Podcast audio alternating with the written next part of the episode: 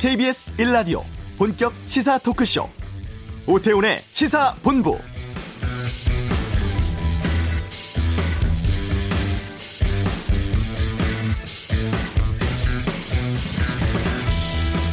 어제 여야 5당 원내대표가 모여서 국회 정상화에 합의는 했습니다. 야당들이 요구했던 채용비리 국정조사를 정기국회 이후에 실시하고 유치원 3법과 같이 민생 법안을 우선 처리한다는 방침인데요. 국회 공전 사태가 며칠째 계속되면서 그동안 시간을 많이 낭비했습니다. 예산안 자동 상정이 도입된 2014년 이후 심사 기간이 가장 짧아서 이번에 졸속 심사가 우려됩니다. 또 합의는 됐지만 처리해야 할 법안마다 각 당의 셈법이 다른 것이 대부분이죠. 국회가 또다시 정쟁에 발목 잡혀서 스스로가 한 약속을 지키지 못할 가능성도 커지고 있는 상황입니다. 오태훈의 시사본부 여성 전문 제1병원이 경영 위기에 처해 있다고 하는데 급격한 저출산 때문일까요? 잠시 후 이슈에서 이 내용 짚어보겠습니다. 청와대 국민청원에 대해서 다양한 논란이 일고 있습니다. 김정환 기자의 핫뜨는 청원, 국민청원의 순기능과 역기능에 대해 점검해 보겠습니다. 2부 전국 현안 두고 펼치는 전직 의원들의 빅매치 각설하고 정치 상황에 대한 날카롭고 다양한 의견 듣겠습니다. KBS 라디오 오태훈의 시사본부 지금 시작합니다.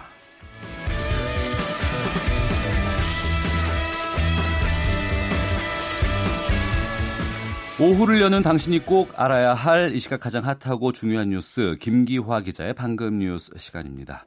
김기화 기자 어서 오십시오. 안녕하세요. 예. 올 3분기 소득 분배 상황이 3분기 기준으로 봐서 11년 만에 가장 나빠졌다고요? 네, 통계청이 오늘 발표한 가계 동향 조사인데요. 3분기 어, 올해 3분기 가구당 월 평균 소득이 474만 8천 원. 어, 지난해에 비해서 4.6% 올랐습니다. 네. 그런데 이 상승은요, 이 고소득 가구들이 많이 이제 올라서 견인을 한 거예요. 그래서 소득 하위 20% 가구는 월 평균 소득이 131만 8천 원. 1년 전보다 오히려 7%나 줄어들었습니다. 네. 특히 최근에 이 고용 부진 때문에 하위 20% 가구는요. 고용이 되어서 그러니까 노동자로서 돈, 번을, 돈을 버는 이 근로소득이 22.6%나 감소했습니다. 아, 가구당 가족이요 2.4명인데 돈을 버는 사람은 0.69명에 불과했습니다. 아, 지난해에는 0.83명이었거든요. 네. 그러니까 이것도 굉장히 많이 줄어든 것이죠. 그러니까 소득 분배 상황이 나빠졌다는 건 잘 버는 사람은 더 잘 벌었고 네. 못 버는 사람들은 더 많이 못 벌었다. 더 많이 뜻이잖아요. 못, 더 많이 못 번 것과 동시에 버는 사람의 수도 어. 줄어들었다는 것이죠. 예.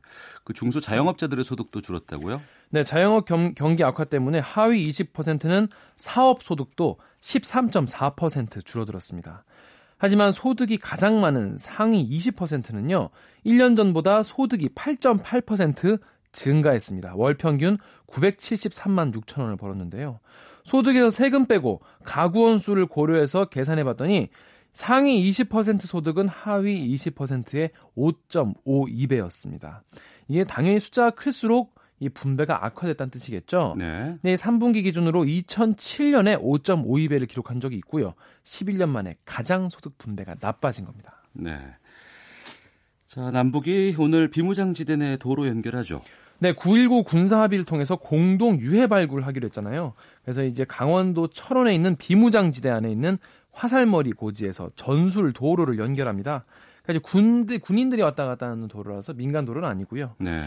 남북 군사 당국이 이 군사적 목적으로 비무장지대 내에서 전술도로 연결한 거는 정전 협정 이후 65년 만에 처음 있는 일입니다.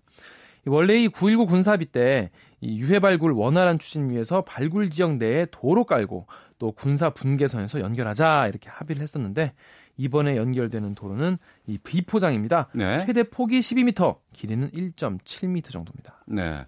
매티스 미 국방 장관 한미 연합 독수리 훈련의 범위를 축소하겠다고 밝혔는데 네. 어떤 의미입니까?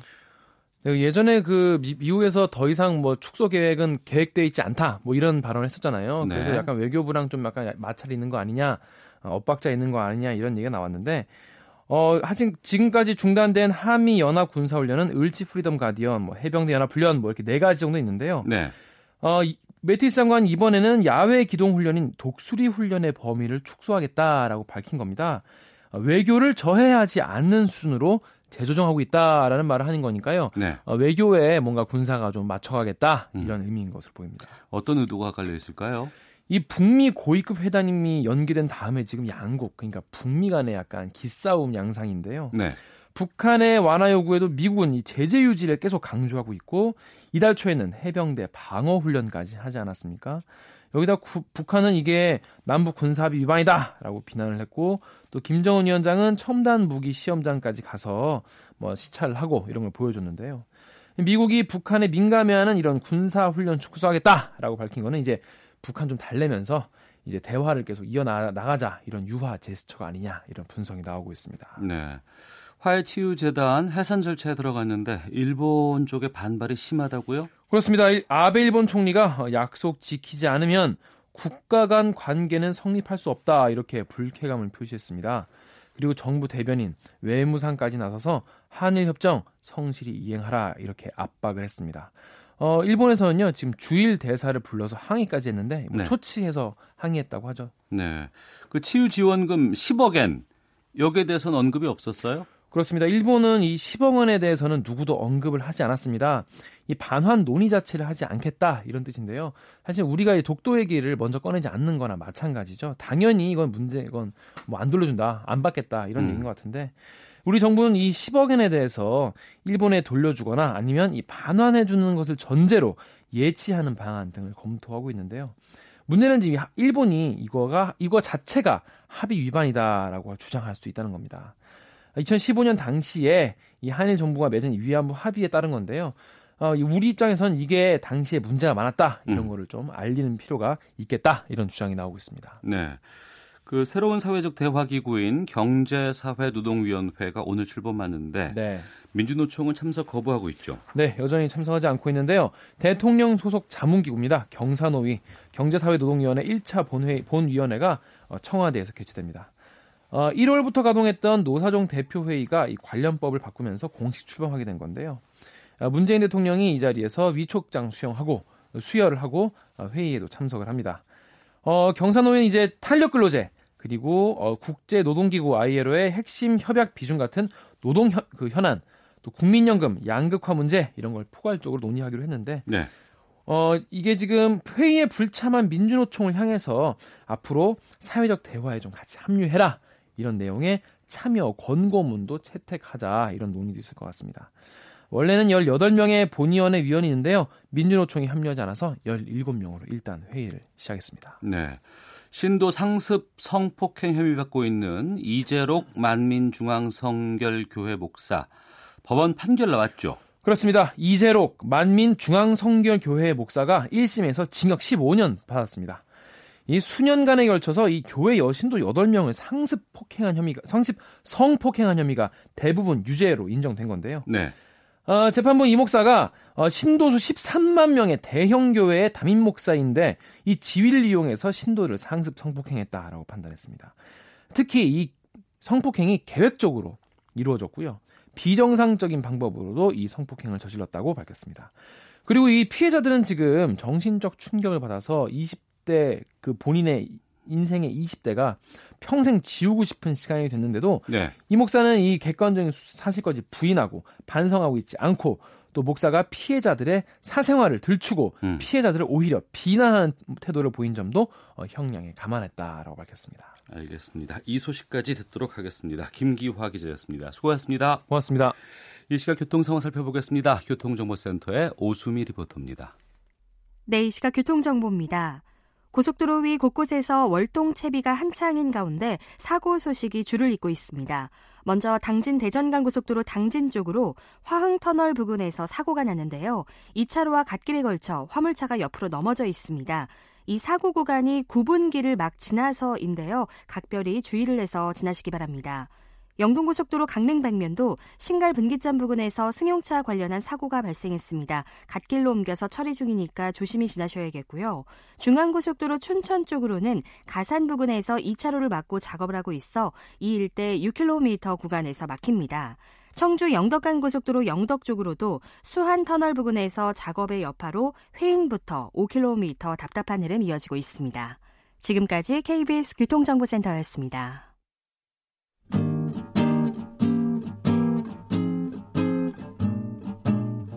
KBS 1라디오 오태훈의 시사본부 여러분의 참여로 더욱 풍성해집니다.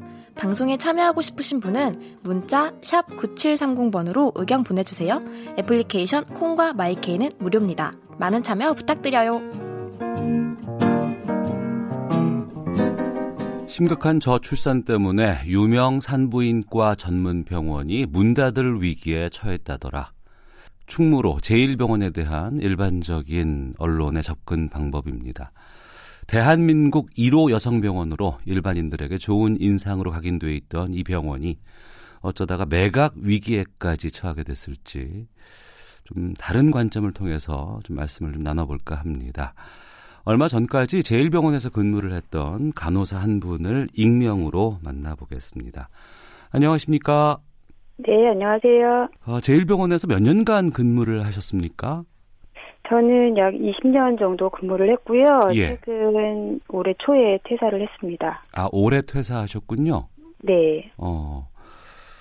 제1병원이 뭐 매각될 것이다. 이런 소식까지 지금 들리고 있는 상황인데 네. 의사, 간호사 할 것 없이 직원들 월급 수개월째 밀려 있다고 하고 네. 퇴사하셨습니다만 지금도 상황은 좀 듣고 계시죠? 네. 어, 어떤 상황이래요? 음, 지금 다니는 직원들은 임금 체불 상태가 계속되고 있는 거고요. 예. 회사한 직원들의 퇴직금하고 또 업체들의 이제 물품 대금 압류 상황이 더더욱 악화되는 것 같고 음. 직원들은 뭐 이에 따라서 더 이상 희망이 없다는 생각에 이직을 많이 하고 있다고 들었습니다. 이직을 많이 하고 있다 지금도. 네, 네. 어. 지금 우리나라가 심각한 저출산에 빠져 있는 상황입니다. 네. 어, 이 제1병원 사태도 저출산 때문에 발생한 거 아니냐. 또 뭐 산부인과 의료 수가가 낮아서 병원 운영에도 어려움이 컸다. 이렇게 해석을 하곤 하는데 네. 어, 선생님 의견은 어떻습니까? 그거는 정말로 본질을 왜곡해서 저 재해병원 사태의 책임을 회피하는 거라고 저는 생각을 하고요. 예. 그렇다면 전국의 산부인과 병원은 다 문을 닫아야 합니다. 음. 근데 잘 되는 병원도 많거든요. 네. 그리고 재해병원은 이렇게 출산만 하는 그런 병원이 아니고요. 진료과가 10개 넘게 있는 뭐 여성암 등 뭐 진료과가 10개 이상 되는 대형 종합병원이고 저는 그래서 이거를 봤을 때 전적으로 이사장을 비롯해서 이제 경영진의 비도덕 적인 이제 무책임한 행동 이런들이 이제 이런 결과를 초래했다고 저는 생각을 하고 있습니다. 어, 출산율 때문이 아니고 경영진의 어떤 판단들 때문에 지금의 어려움이 왔다라고 말씀하시네요. 네네. 워낙에 저희가 이제 현 이사장이 경영권 욕심 때문에 이제 삼성과 분쟁해서 재단이 분리되면서 지금의 이제 이재곤 이사장이 쟁취해서 경영권을 장악을 한 거거든요. 네. 그때도 우리는 이제 직원들이 병원을 망가뜨릴 것 같다고 저희가 반대를 했었어요. 음. 반대를 하고 저항했는데 지금 그게 현실이 되온 거고요. 직원들은 이미 이제 이렇게 될 줄을 알았던 거고 네. 해볼 때까지 다 해봤다고 생각을 하는데 음. 전혀 희망이 보이질 않는 거죠. 어. 사람들이 다 병원을 떠나는 것 같습니다. 네, 내부적으로 할 만큼은 해봤지만 변화가 네. 보이질 않아서 이직하셨다고 이해를 해도 될까요? 그러면 네. 어, 회사가 좀 어려워지거나 망가지기 시작했던 건 언제라고 판단하세요?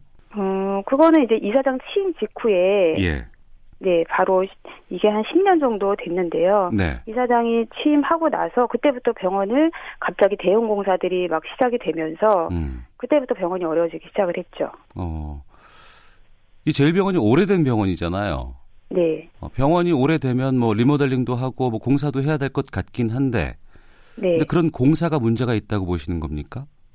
네. 어, 왜냐면 그런 공사가 어쨌든 이제 병원의 경쟁력을 높이는 공사여야 되는데 네. 이거는 이렇다 할 것 뭐 경쟁력을 높이는 이렇다 할 것은 전혀 느끼지 못했고요. 음, 이 상하리만큼 대형 공사만 계속했다고 해도 과언이 아니고 그건 저뿐만 아니라 모든 직원들이 그렇게 생각을 할 것 같아요. 네, 이사장 취임 직후에 막바로 이제 암센터랑 본관 리모델링 공사 이후에 병원이 어려워졌고 또 다시 대형 뭐 신관 신축 공사랑 뭐 주차 타워 건립을 또 추진을 하겠다 이런 사업 규모들이 굉장한 규모들이었고 음. 제가 듣기로는 이제 뭐 암센터나 뭐 본관 리모델링 공사가 막 700억 신축, 신축, 아니, 신관 신축 공사랑 주차 타워 공사는 뭐 200억. 어. 뭐 이렇게 해서 다 이거를 축적이 돼 있는 상태에서 또 올 봄에 다른 대형 공사를 또 해서 음. 이번에는 이제 노조와 상당한 갈등이 있었던 걸로 저는 알고 있거든요. 그래서 네.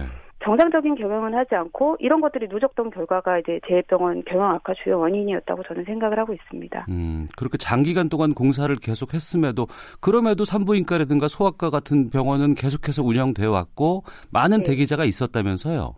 네네. 워낙에 저희 병원이 대기자가 많기로 유명한 병원이었어요. 예. 네, 그만큼 잘 되는 병원이었고, 음. 근데 병원이 잘 되는 발전되는 방향으로의 공사가 아니고 본인의 이익만 생각하는 그런 공사 때문에 오히려 찾아드는 그 직원 아니 그 고객들한테 불편을 주는 공사를 계속 감행을 하는 거죠. 음. 병원에 그렇게 어, 공사가 계속되고 뭐 여러 가지 부채가 쌓여 있는 상황에서도 뭐 수의계약 방식으로 공사를 여러 번 했다. 그런데 또 건설에서 완공한 건물에 비가 새고 부실 공사한 정황이 드러났다. 그럼에도 매번 동일한 시공업체가 공사를 했다. 이 이야기는 사실입니까? 네, 사실입니다. 뭐 트로스인가는 업체인데요. 저처럼 이제 조금 오래된 직원들이라면 음. 모두 다 알고 있는 사실이고요. 이사장님이 뭐 전 직원 아침 조회 때 막 그 시공업체에게 감사패도 주고 뭐 그러다가 결국은 사기를 맞았다고 하더라고요. 음. 그래서 그 업체는 폐업을 했고 네. 그래서 제일병원 직원이라면 모두 다 아는 사실입니다. 그거는. 어, 아무래도 이제 경영 전반의 자세한 부분까지 알 수 있는 상황은 아니시잖아요. 그렇죠. 그럼에도 이제 오랫동안 근무하시면서 듣고 경험한 걸 바탕으로 이제 판단하실 수밖에 없으실 것 같고 그럼에도 불구하고 이렇게 불필요한 공사를 오랜 기간 또 이렇게 말씀하신 것처럼 하나의 건설사와 반복한 이유는 뭐라고 추측하세요? 그거는 어쨌든 이제 의료재단은 비영리 재단이잖아요. 네. 그런 비영리 의료재단의 재산을 어쨌든 본인의 재산으로 환원, 환원을 하려는 그런 욕심 때문이라고 저는 생각을 하고 있습니다. 음. 이사장 이전에는 그렇지 않았습니까, 그러면? 네, 그 이사장 이전에는 이제 삼성 재단에서 저희를 저희가 삼성제일병원으로 되면서 삼성에서 경영을 하고 이렇게 합리적이진 않진 않았죠. 음. 제일병원에서 20년간 근무를 했던 익명의 간호사 한 분과 이 제일병원 운영난에 대한 주장을 좀 듣고 있는데요. 최근에 주차장 걸린 문제로도 큰 혼란이 있었다고 하는데 이건 어떤 내용이에요? 그때 주차 타워 공사는 저희가 정말 필요하다는 생각이 있었던 부분이었기는 하는데 네. 주차 공간이 저희가 너무 협소했기 때문에 음. 그러면 그 공간을 효율적으로 할 수 있는 방법을 이제 생각을 하고 채택을 해야 되는데 네.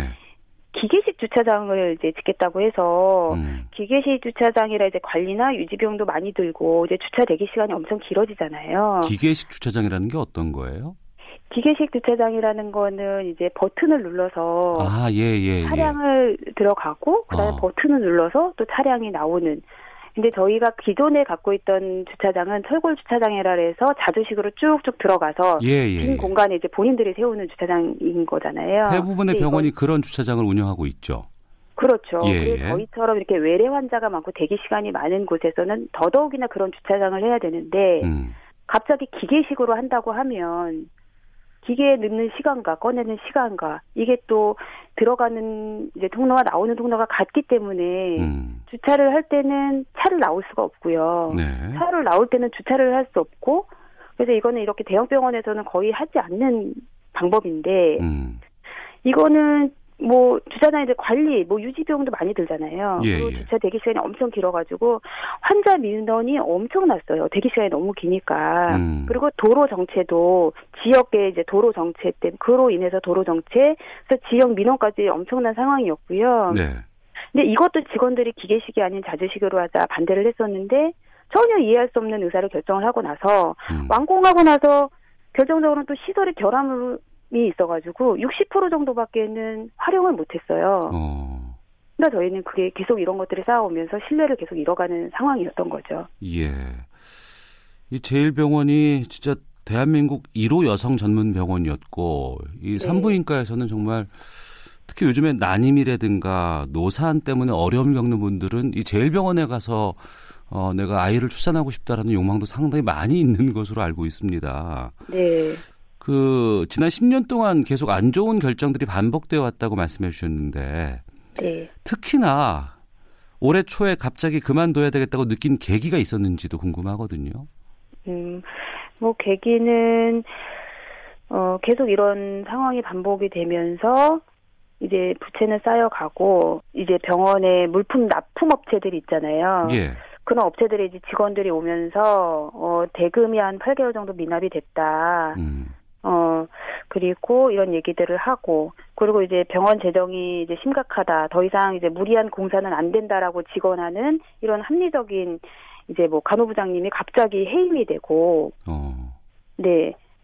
그리고 해임이 되고 갑자기 이제 불과 6개월 전에 희망퇴직하고 희망퇴직한 수간호사가 간호부장으로 임명이 되고 뭐 의사들은 의사들대로 자기들 이제 밥그릇 챙기느라 바쁘고 어. 뭐 아 그러면 내가 직원을 하면 해고당하고 뭐 정치적으로 이제 굴어야 이제 살아남는 이제는 그런 분위기 네 이런 분위기를 보면서 어 내가 월급 전액을 만약에 반납을 한다 해도 비전이 있다면 벼떴을 거예요. 예.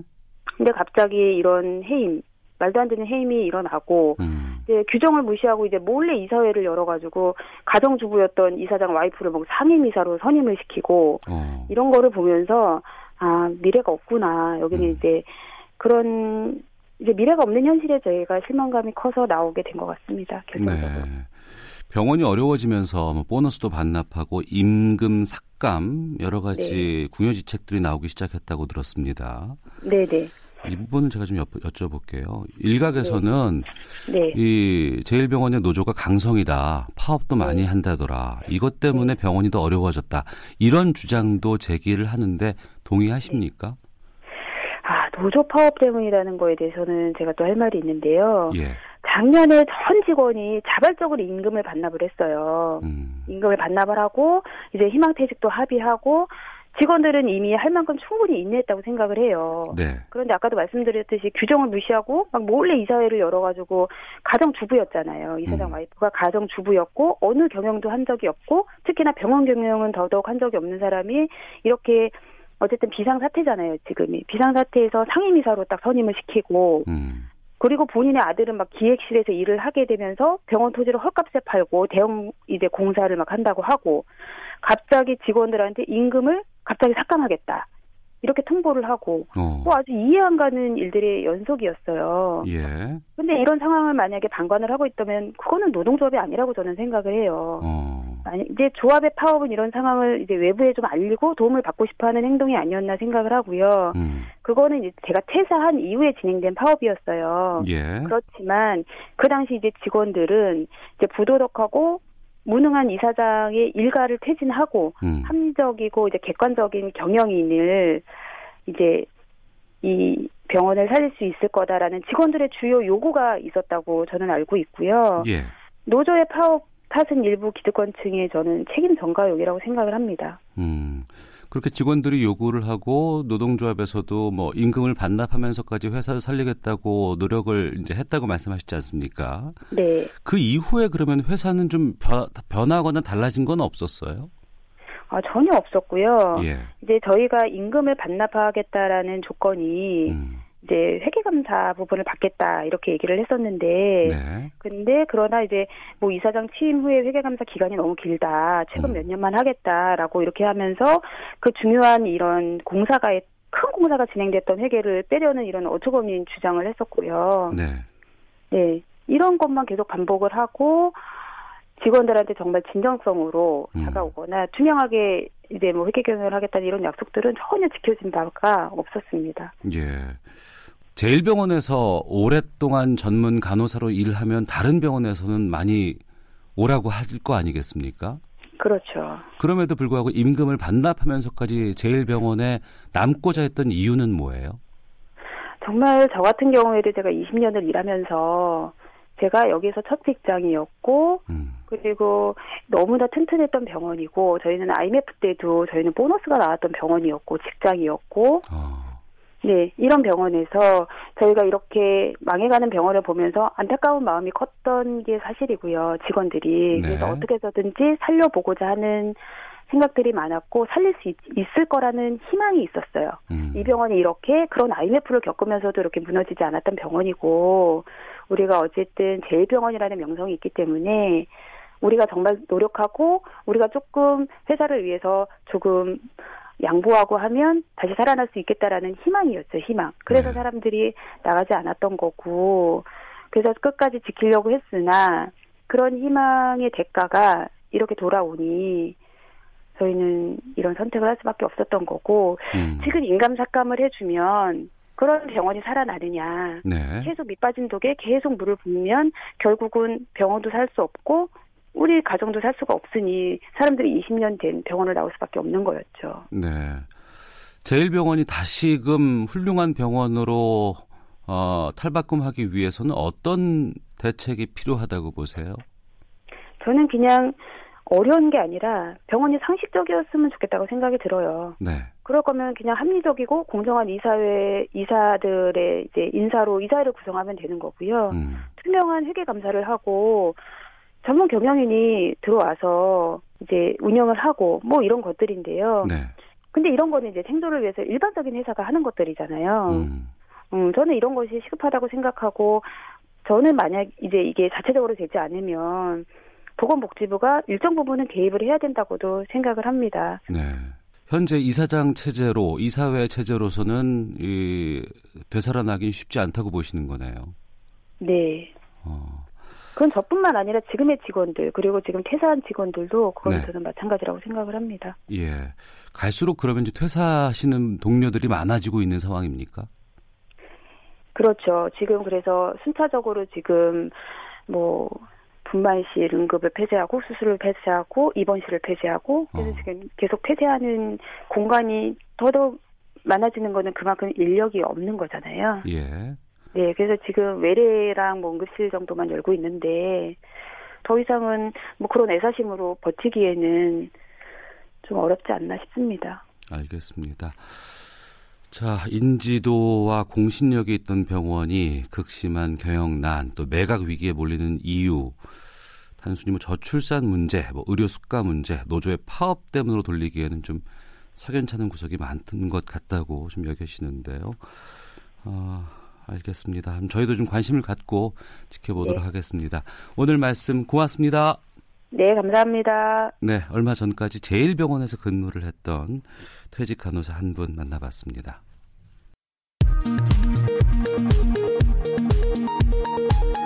헤드라인 뉴스입니다. 새로운 사회적 대화기구인 경제사회 노동위원회 1차 본위원회 회의가 문재인 대통령이 참석한 가운데 오늘 오후 청와대에서 열립니다.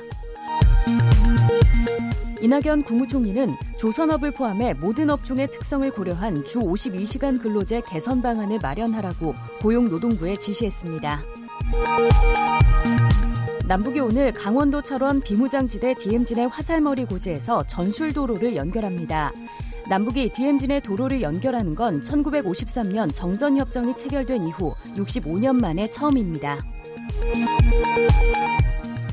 상추의 일종인 로메인이 미국에서 장출혈성 대장균 오염원으로 지목돼 파문을 일으키고 있는 가운데 정부는 국내에서 생산 유통되는 상추에는 문제가 없다고 밝혔습니다.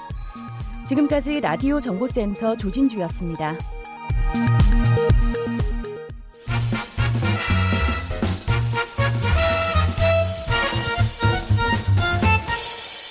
오태훈의 시사 본부.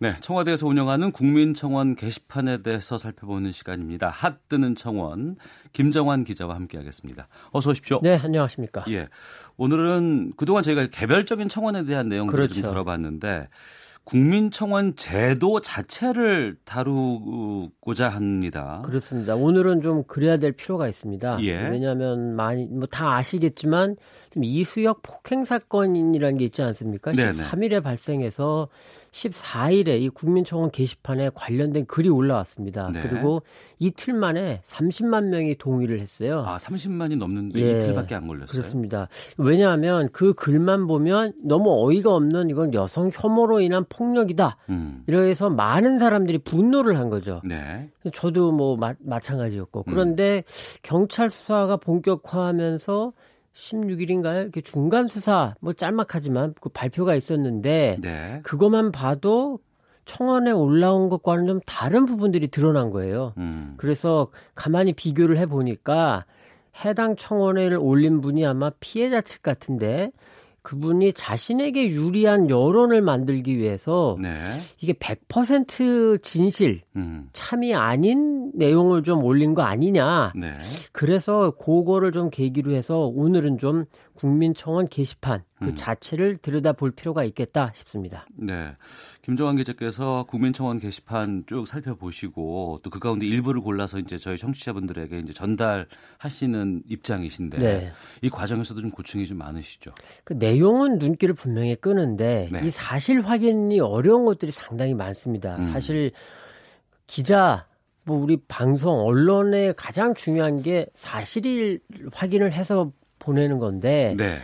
내용은 눈길을 분명히 끌어요. 어, 청원 내용에 대해서 그렇죠. 그리고 또 청원 가운데 이미 언론에 보도된 것들은 뭐 관련된 사람이나 어떤 해당 기관 등 접촉이 좀 가능하니까 네. 제가 확인을 어느 정도 할 수 있습니다. 그런데 이게 어, 그렇지 않은 청원들이 상당수 있어요. 그래서 어. 이게 맞는 건지 그다음에 일방적인 주장들도 많거든요. 어, 청원 한쪽에 내용이 그렇죠. 글쓴 분에 어. 그러다 보니까 언론에선 또 반론권이 중요하지 않습니까? 그렇죠. 그 부분을 반영하기가 어려워가지고 음. 이게 사실은 기자로서 좀 고충입니다. 네.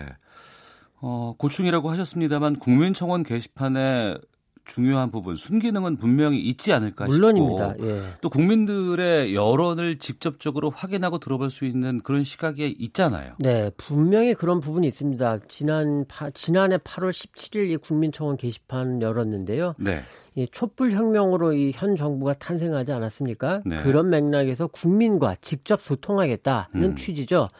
어, 이, 지금까지 보면 20만 명 넘게 동의하면 이제 정부가 답변을 해야 되는데 네. 그 경우가 벌써 55건입니다. 어. 그렇기 때문에 이거는 정말 직접 민주주의의 아주 모범적인 사례다. 음. 이런 평가가 분명히 있습니다. 특히 이 사회적으로 중요하고 의미가 있는데 이게 뭐 여론에서 놓친다거나 정부에서 좀 대응이 늦다거나 하면서 그냥 흐지부지 네. 지나갈 뻔한 그런 일들이 있었거든요. 그런데 이 청원을 통해서 여론의 주의를 좀 환기시키는 그런 사례가 있었습니다. 예를 들면 부산에서 있었죠. 음주운전 차량에 치여서 숨진 윤창호 대위. 예, 예. 지금 윤창호법도 이제 국회에서 통과를 시키려고 하지 않습니까? 예. 이게 그냥 얼렁뚱땅 뭐 그냥 있을 수 있는 음주운전 어. 사고처럼 넘어갈 뻔했다가 친구분들이 국민청원 게시판에 글을 쓰면서 이게 주목을 받았거든요. 음. 그리고 유, 위기에 처했던 유기견 보호소 폐쇄 예. 그리고 저희 시간에도 방, 알려드렸습니다만 희귀병에 걸렸던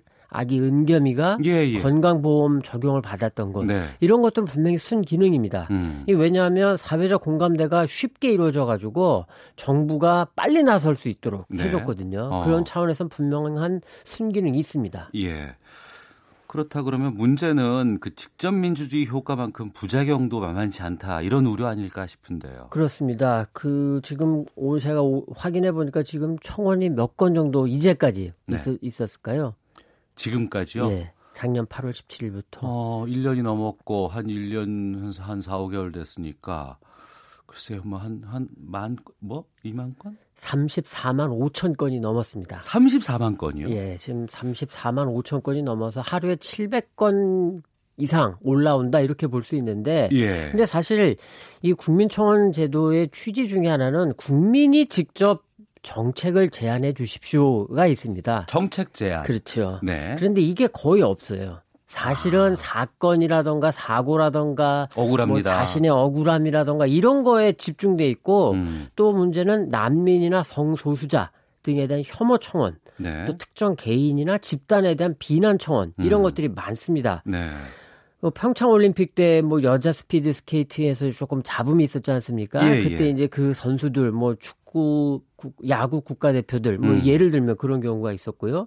그리고 또 사실을 왜곡했는데도 확인이 안 되다 보니까 그 글만 읽고 동의하는 네. 그런 경우도 많았고 음, 그다음 제가 또 안타까운 건 이 제목과 내용이 좀 네. 너무 자극적이다. 도를 넘은 표현. 그러니까 아. 예를 들어서 뭐 지금 대통령을 겨냥해서 음, 거의 저주에 가까운 그런 글들이 많이 올라옵니다. 네. 이거는 뭐 자신의 그 정치적 성향을 떠나서 음, 이거는 좀 아니다 싶은 거죠. 네. 그리고 어떤 사안에 대해서 그 사, 차이가 없는 청원들이 내용에 청원들. 그렇죠. 이것들이 네. 뭐 수십 개씩 올라오다 보니까 집중이 안 돼 가지고 음. 20만 명이 못 넘어가고 예, 예. 그러다 보니까 정부가 뭐 답변을 못 할 수 있는 기회가 없어지고 아, 통일된 걸 하나로 모으면 그렇죠. 그나마 사람의 인원이 더 늘 수 있는데. 그렇죠. 그렇게 돼야 되는데 어. 어, 그렇지 못한 경우도 있고 그다음에 뭐 많지는 않습니다만 이런 경우도 있습니다. 일부 청원에는 개인의 정, 개인 정보, 네. 그러니까 이름,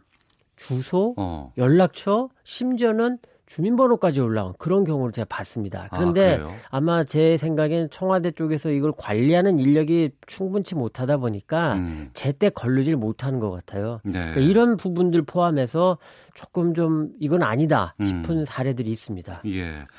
이 청와대 순기능을 좀 잘 살렸으면 하는데 말씀해 주신 그런 잘못된 그런 역기능들이 나오는 청원들이 왜 이렇게 많아질까요? 우리 이런 말 있죠? 국민정서법. 국민정서법. 네, 예. 법이 있지만 음. 법보다 더 위에 있는 게 뭐 국민 감정 혹은 뭐 국민 정서. 그러니까 네. 무슨 말씀이냐면 법을 믿고 기다리자니 너무 오래 걸리고 음. 그다음에 유전무죄, 무전유죄라는 말에서 있듯 저 법의 법관의 판결을 내가 못 믿겠다, 네. 따르지 못하겠다. 이런 경우들이 종종 있지 않습니까? 그럴 음. 때 생각할 수 있는 게 국민 정서, 감정에 호소해서 여론을 자기 편으로 만들자. 네. 그래서 그 여론을 내 힘을 입어서 원하는 바를 좀 이끌어내자라는 음. 게 분명히 있습니다. 예. 알겠습니다. 이런 부작용이라든가 역기능을 좀 보완할 만한 방법은 뭐가 있어요? 이 국민청원 제도가 사실은 미국 오바마 행정부 때 도입됐던 We the People이라는 그 게시판과 비슷합니다. 그런데 네. 요거를 조금 살펴보니까 예. 오바마 정부 때는 13살 이상 어. 그리고 이메일과 이름을 입력 해야 되도록 했습니다. 네. 지금 우리 국민청원은 사실 SNS 계정만 있으면 어. 쉽게 로그인이 되거든요. 예. 근데 미국 쪽은 조금 까다롭게 했고 특히 이메일을 통해서 150명 이상의 동의를 얻은 청원만 내용을 공개를 했습니다. 그러니까 아. 약간의 진입 장벽을 만든 거죠. 그리고 예, 예. 그 청원을 올린 사람이 누구냐 음. 이것도 좀 확인이 가능하게 했고 그래서 기자로서 이런 제안을 좀 드리고 싶은데 언론에서 관심을 갖는 사안 청원이 있으면 네. 언론이 좀 취재를 할 수 있는 기회를 달라. 음. 그러니까 그 청원자가 동의를 해야겠지만 네. 와- 청와대 쪽에다가 이거는 좀 취재를 하고 음. 싶다라고 해서 청원 그 취재할 수 있는 기회가 있으면 좋겠다. 네. 이런 부분은 좀 있는 것 같습니다. 알겠습니다. 아, 고민이 좀 필요한 시점이 아닌가 싶네요. 많이 필요해 보입니다. 네. 김정한 기자와 함께했습니다. 고맙습니다. 네, 감사합니다. 자, 1부 마치겠습니다. 잠시 후 2부 각설하고 준비되어 있고요. 노변의 시사 법정도 함께하겠습니다. 뉴스 들으시고 2부에서 뵙겠습니다.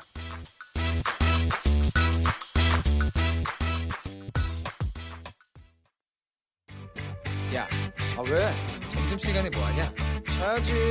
야, 그러지 말고 이거 한번 들어봐. 아, 뭔데?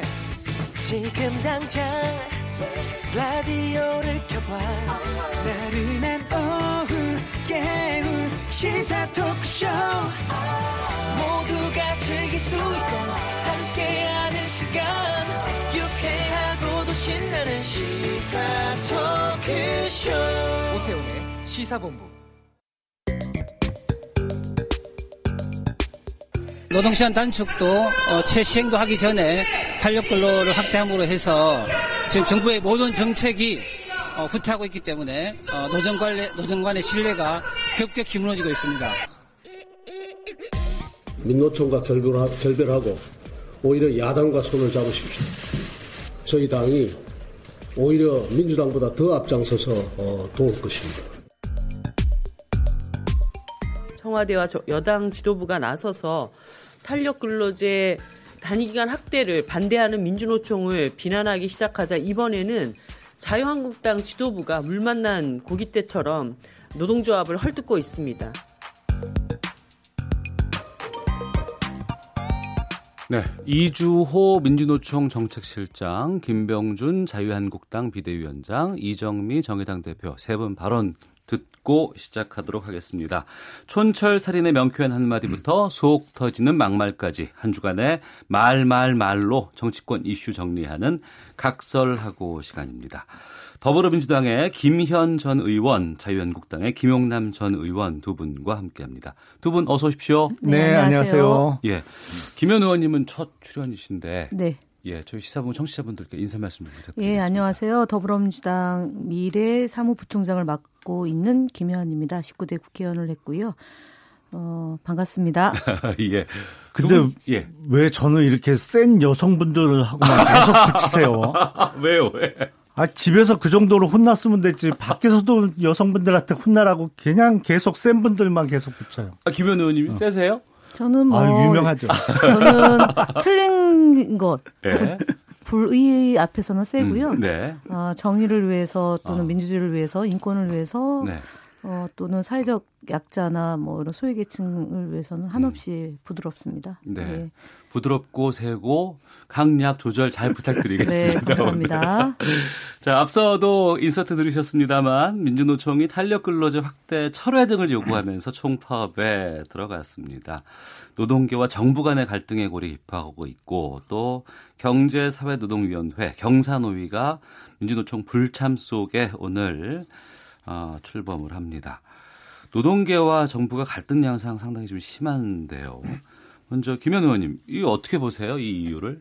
일단은 아무래도 사회 현안이지 않습니까? 네. 현안을 해결하는 과정에서 지난 어, 정부가 소위 노동 문제에 대해서는 좀 별로 관심을 많이 기울이지 않았지 않습니까? 그래서 네. 10년 정도 우리 사회에서 이렇게 노동 분야에서 종사해왔던 분들이 제대로 음. 평가받지 못했고 또 노동의 가치가 존중되지 못했기 때문에 문재인 정부에서는 그것을 좀 바로 세우려고 하는 노력을 기울이는데 이게 단순간에 되는 것은 또 아니지 않습니까? 네. 아, 또 이제 이번에 그 경제사회노동위원회가 오늘 이제 회의를 하는데요.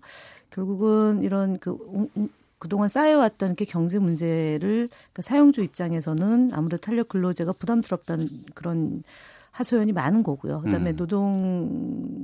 노동자의 입장에서는 최저임금의 문제나 아니면 근로 시간에 대한 것을 좀 국제 기준에 맞춰야 된다라는 요구가 있는데 결국은 지금 민주노총이 이제 참석을 아직은 안 했지만 내년 1월 달에 대의원 대회를 열어서 다시 네. 이 문제에 대한 논의를 해서 어, 긍정적인 결과를 도출해 내서 함께 머리를 음. 맞대고 노동 분야와 그다음에 이번에는 또 아, 그 사회 분야도 같이 들어와서 예, 논의를 예. 하기 때문에 예, 하루 아침에 어쨌든 뭐 문제가 다 양쪽이 다 동의하기 좋은 조건으로 결론이 나면 좋지만 그렇지 못한 상황 그다음에 세계 경제도 마찬가지고 국내 경제도 그렇게 썩 내년에 예, 좋을 거라는 전망이 없기 때문에 네. 아무래도 네. 그 이제 윈윈할 수 있는 것은 또 서로 양보할 수 있고 그다음에 합의를 이끌어내서 어좀 도출해 내는 것으로 가야 되는 것 아니냐. 그다음에 예. 이제 어저께도 파 집회를 했죠. 집회를 했고 그다음에 많은 노동자들이 예, 예. 참여를 했지만 결국 국민들이 과연 저 부분에 대해서도 어떻게 좀 동의를 하느냐도 음. 같이 검토를 해서 머리를 맞대야 되는 것 아닌가 싶습니다. 네. 어, 두 분께 공의 시간을 드려야 되니까 이제 발언 기회는 1분 1분씩 이렇게 왔다 갔다 자연스럽게 해주시면 좋을 것 같고요. 자, 김영남 의원님. 김현 의원님 말씀이 길어지는 거 보니까 지금 정부 입장이 곤란하다는 것의 반증이죠. 사실은 지금 정부는 웬만하면 아, 강력한 지지 기반인 민주노총의 얘기를 다 들어주고 싶죠. 네. 그리고 민주노총 입장에서도 이 정부를 이제 소위 촛불 정부라고 하는데 우리가 촛불 들어줘서 집권했으니 이제 외상값 내놔라 이런 입장이고 지금 정부에서는 다 들어주고 싶지만 경제 상황이 워낙 녹록지 않거든요. 이게 음. 다 들어줬다가는 정말 무슨 일이 일어날지 모르는 상황이기 때문에 네.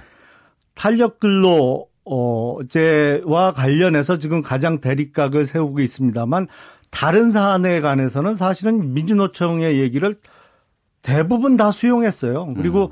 그 그저께 네. 아, 11월 20일 날 경사노위에서 사실상의 정부안을 발표했습니다만 거기 보면 해고자의 노조 가입 허용 그리고 노조 전임자의 임금 어, 자유라 등 민주노총이 그동안 주장했던 거는 다 앞으로 개정을 통해서 어, 바꿔 나가겠다고 했거든요. 이제 예. 단 하나 이제 크게 충돌하게 어, 하고 있는 게 탄력 근로자인데 글쎄요, 이 정부에서 그거마저도 민주노총에 양보를 할지 음. 아니면 민주노총으로부터 일정 부분 양보를 받아낼 수 있을지 네. 두고 봐야 될 것 같습니다. 예. 김 의원님 어느 쪽이 더 서운한 상황이에요 지금? 음, 뭐 서운한 감정의 문제는 아닌 것 같습니다. 예. 구조의 문제이고 음. 조건의 문제이지 어. 않을까 싶습니다. 그래서 어, 뭐 외상값 받는다라는 그런 건 아닌 것 같고요. 음. 어쨌든 경제 그러니까 그동안 이제 노동의 가치가 제대로 어, 존중받지 못했던 점을 이제 바로 세운다라는 점이고요. 예. 그럼에도 불구하고 그 300인 미만의 그 사업장의 경우 지금 탄력 근로제의 적용에 있어서 어쨌든 유연하게 좀 하자라고 조금 기간을 늘려달라고 하는 요청이 있는 거고 음. 그 문제에 대해서 이제 노동계가 반발을 하고 있는 건데 어쨌든 현재 상황에 대한 제대로 된 진단 그다음 내년 경제 전망을 갖고 어, 논의를 모아서 답을 얻어내야 되는 것 아닌가 싶습니다. 시간이 지금 필요한 상황. 예, 저는 뭐 좀 어, 그 탄력 근로제처럼 좀 탄력적으로 상황을 좀 관리해야 되는 것 아니냐라는 네, 네. 점을 말씀드리겠습니다. 어. 네. 김병준 비대위원장 같은 경우에는 민주노총 보고 야당이 많이 도와주겠다 이렇게까지 얘기하셨는데 어떻게 보세요? 그러니까 지금 정부가 소위 어, 민주노총에 끌려다니지 말고 네. 이제는 좀 어느 정도 결별을 해야 될 시점 아니냐라는 것이 야당의 주장이죠. 그리고 음. 예. 어, 어떤 올바른 노동 개혁을 위해서 정부가 나선다면 야당이 적극 돕겠다는 것이 김병준 비대위원장의 얘기였고요. 음. 지금 이 정부 들어서 어, 경제계에 크게 충격을 준 게 두 가지입니다. 최저임금의 급격한 인상 그리고 근로시간의 제한. 근데 최저임금의 인상은 사실은 중소 상공인들에게 타격이 컸고요. 대기업은 크게 해당 사항이 없어요. 최저임금보다 훨씬 많은 임금을 받고 있기 때문에. 근데 근로시간 제한은 이게 대기업도 엄청난 충격이거든요. 네. 우리가 지금 바닥 경기는 대단히 안 좋습니다만 수출은 괜찮거든요. 네. 그래서 수출로 버티고 있는 건데 근로시간 제한 때문에 납기를 못 맞추게 생겼거든요. 그러니까 음. 이것마저 어 어- 어느 정도 좀 유연화가 안 되면 정말로 경제에 퍼펙트 스톰이 닥칠 수 있기 때문에 정부에서도 민주노총과 대립각을 세우는 부담감을 갖고도 이거를 좀 고쳐보려고 하는 거죠. 지금 네. 상황은. 어, 그러면 자유한국당 쪽에서 보는 보- 이런 노동교회 갈등에서의 아니면 탄력 근로제 문제라든가 이런 거에 대한 대안이라든가 봉합 방안은 어떤 걸 보실 수 있을까요? 지금 탄력 근로제 관련해서는 지금 3개월 동안 평균을 내서 주 52시간을 맞추게 돼 있죠. 근데 이게 계절적 수요 변동이 큰 산업이나 아, 일부 어, 수출품의 납기 문제와 관련해서는 적어도 6개월. 네. 뭐 더 좋으면 1년이겠습니다만 음. 이게 평균을 낼 수 있는 기간을 늘려야 된다는 것이 자유한국당의 입장이고 아, 경제계에서도 그런 요구를 하고 있습니다. 그러니까 네. 그거에 대해서는 지금 뭐 정말 그 드물게 음. 지금 한국당이 정부 입장을 사실상 지지하고 있는 상황이죠. 네. 드물게 지지하고 있다라고 최저임금, 말씀하셨죠. 그러니까 최저임금에 대한 얘기를 좀 덧붙이면 예. 지금 이게 여야 후보들의 공통된 공약 사항이었지 않습니까? 네. 그런데 이제 이거를 계속 그 뭐 정부가 과도하게 밀어붙인다라고 얘기를 하는데 그거는 좀 아니지 않을까 싶어요. 그리고 음. 기본적으로 지금 이제 문제가 됐던 그러니까 지금 이제 최저임금 3위 범위 때문에 이제 논란이 됐던 건데 최저임금법 개정안은 사실은 국회에서 통과된 거잖아요. 그러면은 여야가 어쨌든 물론 야당의 반대가 많이 있었긴 하지만 통과된 바- 법에 대해서는 잘 실현될 수 있도록 협조가 돼야 되는데 야당 일각에서는 이 최저임금 때문에 경제가 히- 어려워졌다는 식으로 지금 도치를 시키고 있어서 사실관계는 그건 아니지 않습니까? 그래서 그런 부분들은 사실은 좀 여론을 호도하는 측면이 없잖아 있는 거고 지금 이제 경제계에서 논란을 그러니까 이 문제로 인해서 어려움을 호소하는 것은 좀 같이 아까 얘기했던 경제사회노동위원회에서 논의를 좀 해서 네. 실제로 어떤 건지에 대한 이해의 폭도를 좀 넓혀, 넓혀내는 노력들이 좀 필요하다 이렇게 음. 봅니다. 그런데 거기서 무슨 민주노총과 결별하고 야당과 손을 잡아야 될 때다라고 얘기하는 거는 사실은 좀 비아냥거리는 것 아닌가 싶습니다. 민주노총이라는 그 노조 활동이라는 거는 어쨌든 노동자의 권익을 보호하기 위한 그 합법적인 기구잖아요. 근데 이분들이 조금 이제 야당의 요구에 또는 국민이 볼 때 좀 무리, 조금 무리하다라는 요구를 한다고 해가지고 결별하라 이런 거는 뭐 우리가 손을 잡은 게 아니라 그건 독립된 노조로서 자신들의 주장이 있는 거고 그것이 일정 정도 그 대한민국의 발전에 기여한 부분도 있는 거고요. 그다음에 노동자들의 권익을 보호하는데 이해관계가 충돌될 때는 그거는 조정하면 될 문제인 거지 손을 잡고 안 잡고 뭐 이런 차원의 문제는 아닌 것 같습니다. 예. 아니 맨날 안 도와준다고 비난하시더니 간만에 도와드리겠다고 하니까 이번엔 또 그게 또 뭐 아니 그게 아니라 결별하라는 하시니까 지금 뭐 결별하라는 것이 아닌 거죠. 예, 정리하겠습니다. 예, 예. 자, 더불어민주당의 김현 전 의원, 자유한국당의 김용남 전 의원과 함께 각설하고 아, 다음 주제로 가보도록 하겠습니다. 박근혜 정부와 일본의 위안부 합의 결과 설립된 그 화해 치유 재단이 해산됐습니다. 당시 위안부 피해자의 동의를 받지 않고 만들어져서 비판이 끊이질 않았었는데 먼저 화해치유재단의 해산 어떤 의미라고 보시는지 김현 의원께서 먼저 말씀해 주시죠. 일단은 피해자들이 진정한 사과를 요구하고 있는 거고 네. 피해자들이 끝날 때까지 끝난 것이 아니다라는 것이 유엔의 그 저 판단이지 않습니까? 네.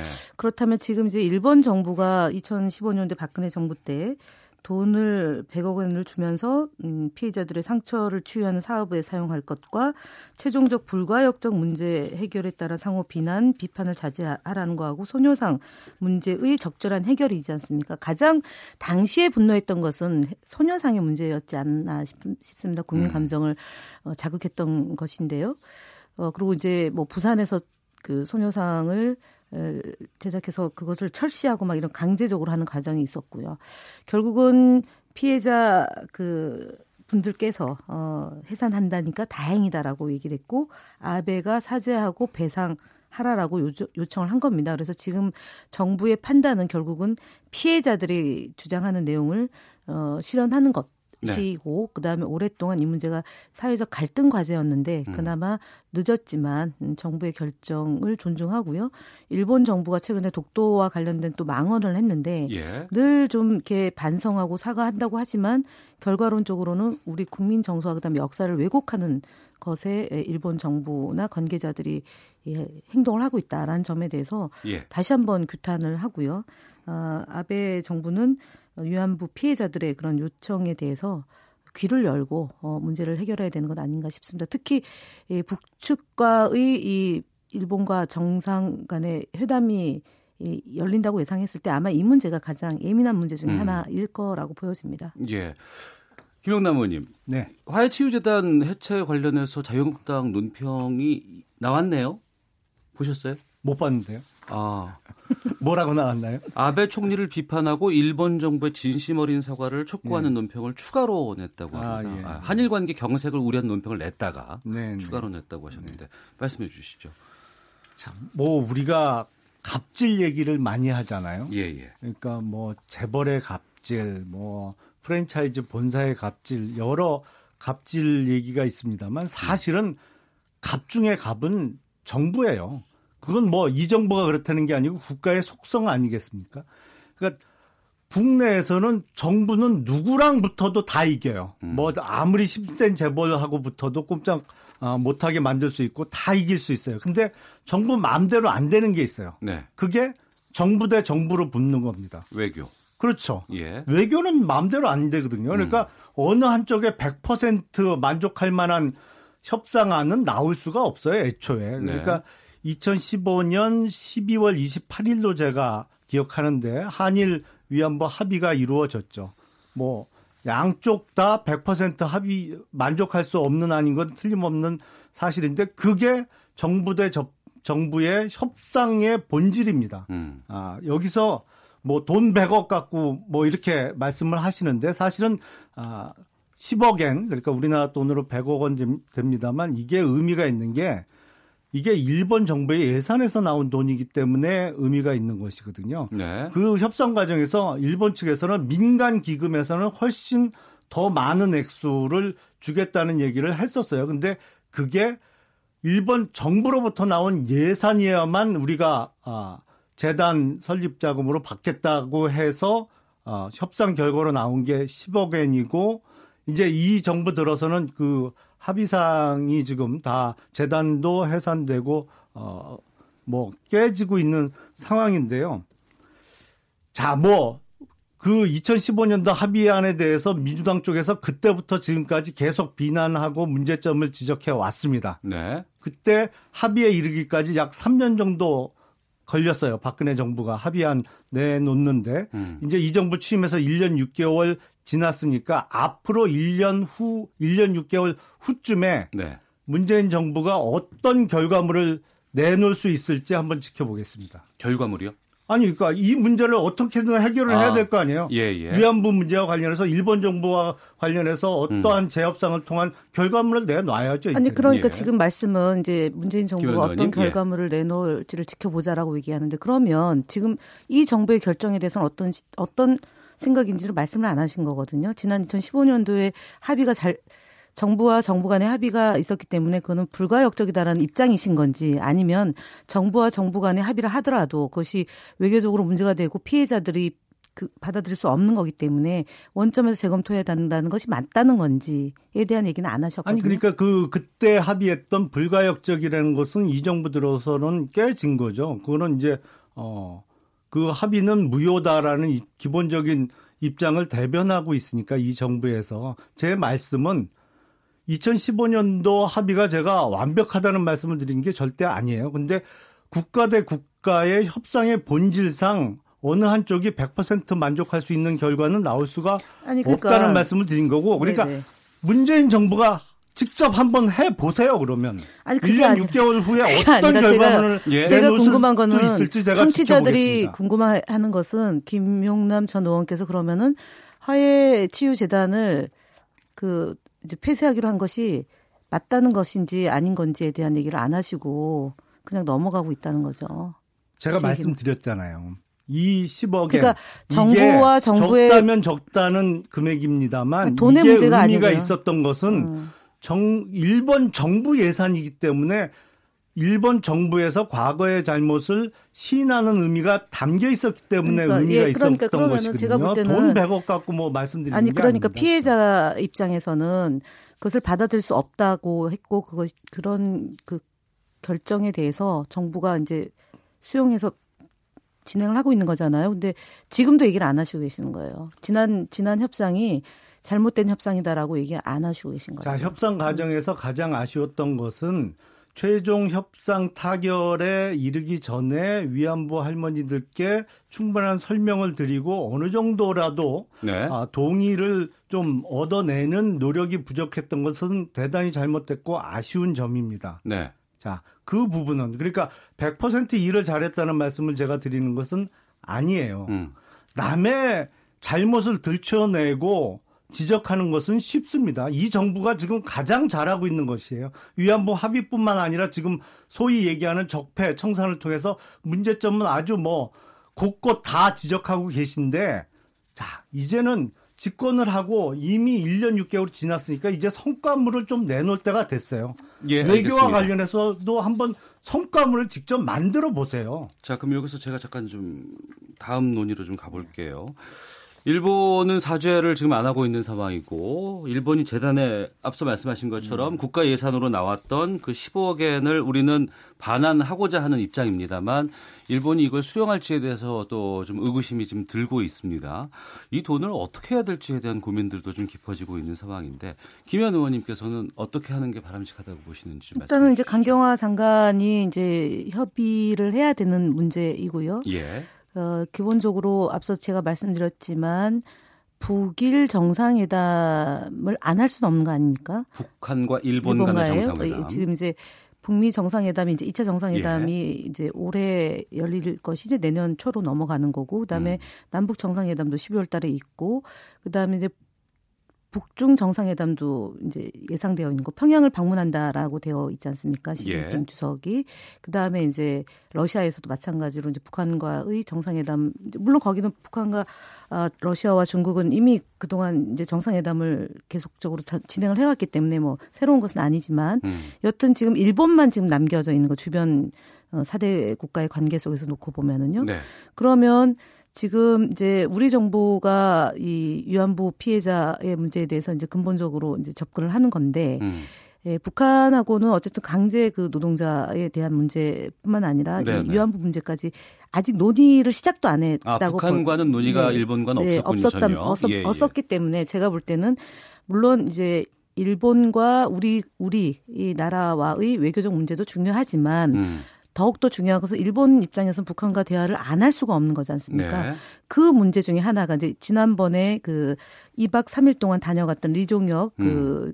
아태 부위원장이 그 일본에 대해서 강도 높은 비판을 했고요. 예. 분단에 대한 책임도 있고 그다음에 강제 노동자에 대한 그 어, 이 보상 문제, 배상 네. 문제도 일본이 잘 해야 될 것이다라고 음. 얘기했기 때문에 제가 볼 때는 이것을 그러니까 그 강경화 장관이 외교적으로 대화를 나눠야 되는 문제도 있지만 이것이 같이 예, 맞물려 주시고요. 있다라고 보기 때문에 저는 잘 해결될 아. 숙제다라고 봅니다. 알겠습니다. 네. 김영남 의원님.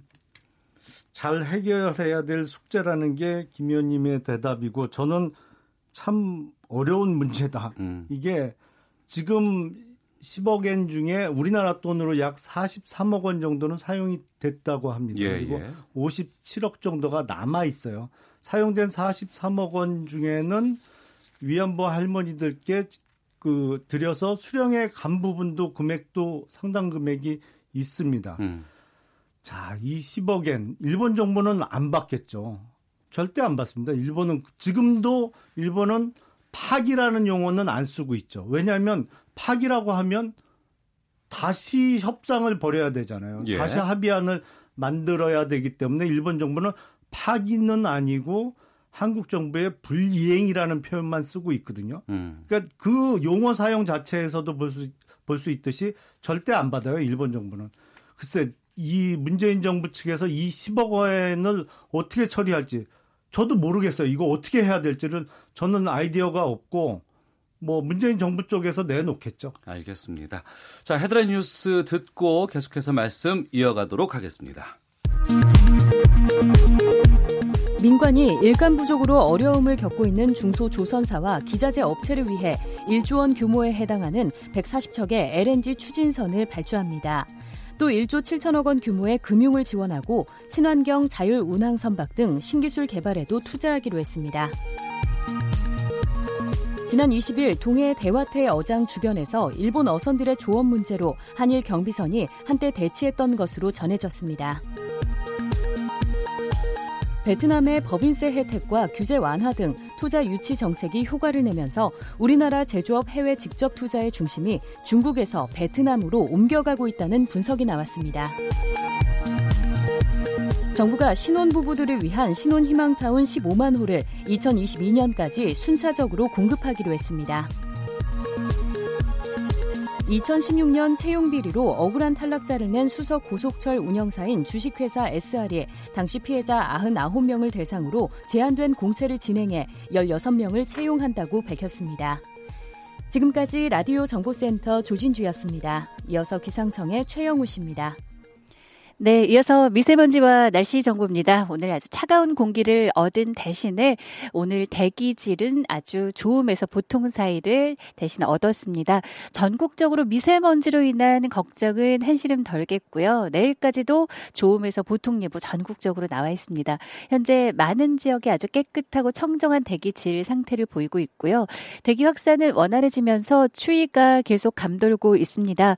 오늘 아침 서울은 영하 1.3도로 이번 가을 들어 가장 낮은 영하권의 기온 보였고요. 평년보다 3도 정도 낮았습니다. 대관령은 전국에서 가장 기온이 낮아 영하 6.4도까지 내려앉았고요. 오늘 낮 기온 서울 7도, 세종, 대전, 광주 9도 등 전국이 5도에서 11도 분포를 보이면서 낮 동안에도 꽤나 춥겠습니다. 내일 아침은 오늘보다 기온이 더 내려앉아 또다시 최저 기온을 경신할 것으로 예상을 하고 있는데요. 이번 주 중 가장 내일이 춥겠고요. 토요일은 약간 기온이 오르면서 일요일부터는 평년 수준의 추위 정도가 되겠습니다. 금요일인 내일 아침 서울은 영하 4도까지 떨어집니다. 특히 대구활령이나 철원 등지로는 영하 9도까지도 기온이 내려앉으면서 겨울 추위가 되겠고요. 낮 기온도 오늘보다 낮거나 오늘과 비슷해 크게 기온이 오르지 못하는 내일이 예상됩니다. 토요일부터는 서울의 아침 기온 0도 등으로 기온이 오르긴 해도 여전히 평년보다는 약간 기온이 낮을 전망입니다.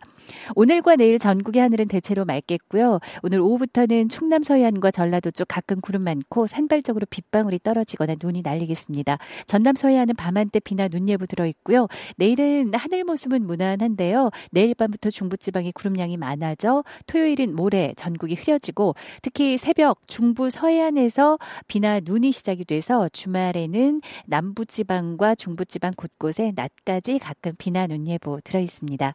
지금 서울 기온 6.9도까지 올랐습니다. 미세먼지와 날씨 정보였고요. 계속해서 이 시각 교통 상황입니다. KBS 교통정보센터의 오수미 씨가 전해드립니다. 네, 이 시각 교통정보입니다. 지금 서울 시내 여의도 국회의사당 주변 도로 상황이 어려운데요. 잠시 후 2시부터 있을 집회 때문입니다.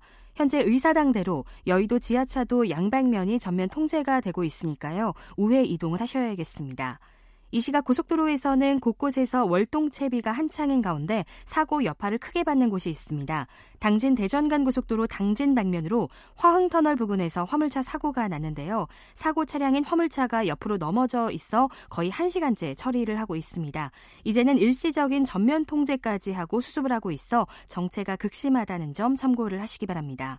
중부고속도로 남이 방면으로는 대소 분기점부터 진천까지 6km 구간 작업 여파를 받아 밀리고요. 천안 논산간 고속도로 논산 쪽으로도 공주 분기점 부근에서 3km, 연무 부근에서 2km 정도 공사 때문에 밀리고 있습니다. 지금까지 KBS 교통정보센터였습니다.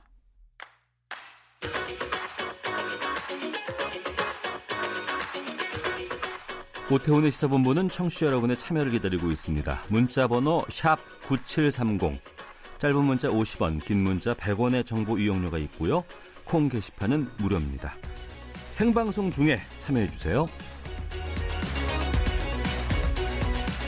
네, 더불어민주당의 김현 전 의원, 자유한국당의 김용남 전 의원과 함께 한 주간 정치권 말말말 짚어보는 각설하고 계속 이어가도록 하겠습니다. 아, 청취자께서 계속 의견 주고 계시는데요. 신건일님, 위안부 문제, 지난 정부에 대한 비난은 비난이고, 대일 합의를 훌륭하게 처리해 주셨으면 합니다. 라고 의견 주셨고, 채하님께서는 위안부 할머니들의 입장이 가장 중요한 부분입니다. 가해자가 사과를 안 하는데 피해자에게 용서를 강요하는 것 자체가 폭력 아닌가요? 그리고 휴대전화 뒷번호 1774 쓰시는 분께서는 처음에 말씀하신 것처럼 김현 의원님 세시네요. 화이팅입니다라고 의견도 보내주셨습니다. 제가 그랬잖아요. 세시, 세시. 자, 고 김영남 전 대통령 서거 3주기. 김영남이 아니고. 김, 아, 아, 아, 저, 죄송합니다. 아, 제가, 제가 놀랐어요. 예. 저, 아, 사과드리겠습니다. 아, 정정하겠습니다. 아, 제가 김, 갑자기 아, 그랬군요. 예. 전직. 대통령 반열에 예. 올려서 예. 제가 그건 대단한 영광입니다. 어우, 제가 네. 지금 어디 땀이나 땀을 아, 흘리고 계십니다. 당황스러워하고 네. 있습니다. 고 김영삼 전 대통령의 서거 3주기 추모식이 오늘 오후 국립 서울 현충원에서 거행됩니다. 이낙연 국무총리 비롯해서 김병준 자유한국당 비대위원장, 손학규 바른미래당 대표 등이 자리할 예정인데요. 자유한국당은 이미 그 3주기 기념식을 화요일에 진행을 했다고 합니다. 네. 올해 처음으로 152명에 이르는 대규모 추모위원 구성하고 또 지역당뿐 아니라 중앙당까지 추모 기간 동안에 전국 지역당에 현수막을 내걸기로 했다. 자유한국당에게 있어서 현재 김영삼 전 대통령은 어떤 의미일까요? 지금 한국당은 사실은 그 뿌리는 1990년도에 3당 합당으로 네. 태어난 민자당, 민자당, 아. 네, 민자당이 뿌리죠. 예. 그래서 지역적으로는 수도권, 영남, 충청 뭐 그 뿌리가 중간에 조금 우여곡절은 있었습니다.만 지금까지 남아 있는 게 현실입니다. 그러니까 네. 지금 한국당의 정치적 지형을 만든 분이 고 김영삼 아, 대통령으로 볼 수 있죠. 네. 아, 근데 평가는 사실은 각자 다 다를 수밖에 없는 것 같아요. 그러니까 아? 소위 얘기하는 상도동계, 음. 아, 김영삼 대통령과 함께 야당 시절부터 정치를 해왔던 분들도 지금 한국당에 남아 계시고, 네. 그리고 대부분의 경우에는 그 한참 이후에 이제 당에 영입돼서 지금 활동하는 분들이 수적으로는 훨씬 많습니다만 과거에 민주화 운동을 통해서 어, 우리나라의 민주화를 좀 앞당긴 주역 중에 한 분이라는 평가 그리고 무엇보다도 1997년도에 외환 관리를 못해서 음. 아, 일시적인 외환 부족으로 인해서 그 이후의 고통이 너무 길었잖아요. 예. 그거에 대해서 민주화 운동은 열심히 하셨는데 역시 그동안 경제 공부는 하실 시간이 없었나 보다. 음. 그 부분에 대해서 대단히 아쉬워하는 분들도 많이 있는 것도 현실입니다. 예. 어, YS와 관련해서 지금 더불어민주당 쪽에서도 역할 부분이 꽤 있잖아요. 그렇죠. 저희가 이제 아까 3당 합당 때가 기반이라고 얘기했는데 거기 빠진 게 있죠. 사실은 지금 민정당은 군부 독재의 잔재가 같이 한 축으로 있는 거고요. 그래서 실제로 이제 박정희, 전두환, 노태우, 김영삼, 음, 그 다음에 이명박, 박근혜 이렇게 네. 이어지는 거지 않습니까? 그래서 어, 실제로 그 이제 저희가 볼 때는 이제 김영삼 대통령 전 대통령께서 1987년도에 이제 대선에 나와서 어 DJ 김대중 대통령하고 경쟁을 했고 그 다음에 자신이 이제 대통령이 되기 위해서 이제 삼당 합당이라는 음. 그런 초강수를 써서 소위 민주주의를 좀 후퇴시켰고 지역주의를 예, 예. 유발시키는 일에 앞장섰던 음. 점에 대해서 매우 애석하게 생각을 합니다. 네. 그러나 어쨌든 대통령 재임 기간 중에 하나의 해체를 했고 그다음에 금융실명제를 도입해서 부정부패의 온상을 좀 해소하는데 앞장섰던 문제 그다음에 김일성 주석과 이제 남북 정상회담을 에, 성사시키지 못했지만 하려고 했던 그런 점 그다 그리고 그 강주의 학살의 책임을 갖고 있는 전두환 전 대통령과 노태우 전 대통령을 구속까지 했던 그 점에 있어서는 매우 어, 잘했다라는 평가를 할 수 있을 것 같고요. 예. 다만 지금 자유한국당이 3년째 이 행사를 152명의 규모 대규모의 추모 위원을 구성해서 기념식을 진행하고 김영삼 전 대통령의 청년 정신을 이어가겠다. 음. 제가 볼 때 좀 생뚱맞았다라고 어. 보여집니다. 그러니까 그때 돌아가셨을 때 그 해 겨울에 정말 오늘 눈이 무지 많이 내렸던 음. 걸로 기억을 하거든요. 바- 그러니까 연결식 할 때도 그렇고. 근데 그리고 그 아드님께서는 어쨌든 저희 더불어민주당에 이제 그 당원으로 계신 분인데 아, 김현철 씨가 지금 당원으로, 예, 당원으로 있어요. 어. 계십니다. 그러니까 2017년에 입당을 하셨어요. 그래서 예. 그런 상황인데 여튼 진정으로 어, 김영삼 전 대통령을 계승하겠다라고 한다면 그분의 정신인 어, 민주주의 문제와 그다음에 사회적 약자를 어, 돌보는 문제나 이런 점 그다음에 남북 정상회담을 통해서 남북 관계의 진전을 꾀하려고 했던 그런 점도 좀 존중해서 지금 현재 문재인 정부가 하고자 하는 그런 그 판문점 선언 비준 동의안도 좀 처리를 좀 해주시고 국정조사 하겠다고만 하지 말고 어 그렇게 좀 하는 게 예, 야당이 특히 이제 자유한국당이 김영삼 전 대통령을 의 정신을 이제 음 승계하겠다라는 취지에 좀 맞는 게 아닌가 그렇게 봅니다. 예. 지금 상도동계에서 막내라고 하면은 자유한국당 쪽엔 김무성 전 대표가 그렇죠. 어. 김영남 의원께서는 김영삼 전 대통령과의 관계는 전혀 아, 저희는 뭐 한 번도 뵌 적이 없죠. 저는 아니, 사실은 3년 전에 저 국회 에서 열린 연결식에 참석을 했는데 네. 방금 말씀하신 대로 그날 막 눈보라가 치고 어. 엄청나게 추웠어요. 그래갖고 예. 제가 국회 마당에 그 연결식이 진행 동, 진행되는 동안 앉아 있었는데 어우 정말 추웠습니다. 아, 그렇군요. 그 추웠던 기억밖에 없어요. 너무 추워갖고 한 두 시간 진행됐는데 아주 네. 두 시간 내내 바들바들 떨었습니다. 예. 김영삼 전 대통령의 경우에는 정말 시대에 따라서 평가가 상당히 다양하고 예. 다르게 나타나고 또 극과 극을 좀 이렇게 오간 그런 네. 어, 발자취가 좀 느껴지는 것 같습니다. 당내 문제 자유한국당 쪽에 잠깐 좀 말씀을 좀 나눠볼까 하는데 네. 영남계 다선, 친, 아, 진박 파동 연루자 등이 담긴 자유한국당의 1차 인적 쇄신 기준이 나왔습니다. 노골적인 친박계 겨냥이다 이런 친박계 반발 쏟아지고 있는데 이를 두고 일각에서는 분당 염두에 둔 인적 쇄신 기준이다 이런 얘기도 나오고 있다고 합니다. 어떻게 평가하십니까? 기준에 따르면 뭐 진박 파동을 일으키고 소위 어, 친박 핵심 위원으로 어, 자처했던 분들에 대한 어떤 정리 내지 인적 청산이 필요한 거는 틀림없는 사실입니다. 네. 그런데 그당 분열과 관련해서 책임 있는 사람들을 언급하면 사실은 또 그분들이 지금 한국당의 당권을 쥐고 있어요. 음. 그래서 아, 균형 있게 이루어질 수 있느냐. 네. 그리고 근데 인적 쇄신 자꾸 얘기합니다만 이게 당협위원장 교체 문제거든요. 예, 예. 당협위원장 안 시켜주면 오히려 고마운 측면도 있습니다. 음, 왜냐면? 현역 국회의원들은 예. 당협위원장 아니더라도 그 지역에 국회의원 후원의 사무실을 두고 음. 계속 활동할 수 있고 당협위원장으로 소개를 받거나 활동하는 게 아니고 현역 국회의원으로 활동을 하기 때문에 네. 아무 지장이 없거든요. 음, 다음 차기 출마에 대해서는 차기 출마는 어차피 총선을 앞두고 구성되는 그 공천. 공심위, 예, 예, 예. 어, 공천 심사 내지는 뭐 공천 관리위원회에서 결정될 문제이기 때문에 당협위원장을 요번에 맞느냐 안, 본, 안 맞느냐가 그렇게 큰 영향력은 아, 없죠. 내가 힘이 있으면 이후에 또 뒤집을 수도 있다. 그러니까 지금 어차피 중요한 거는 차기 당권 그러니까 네. 내년 2월쯤으로 예상되고 있는 전당대회에서.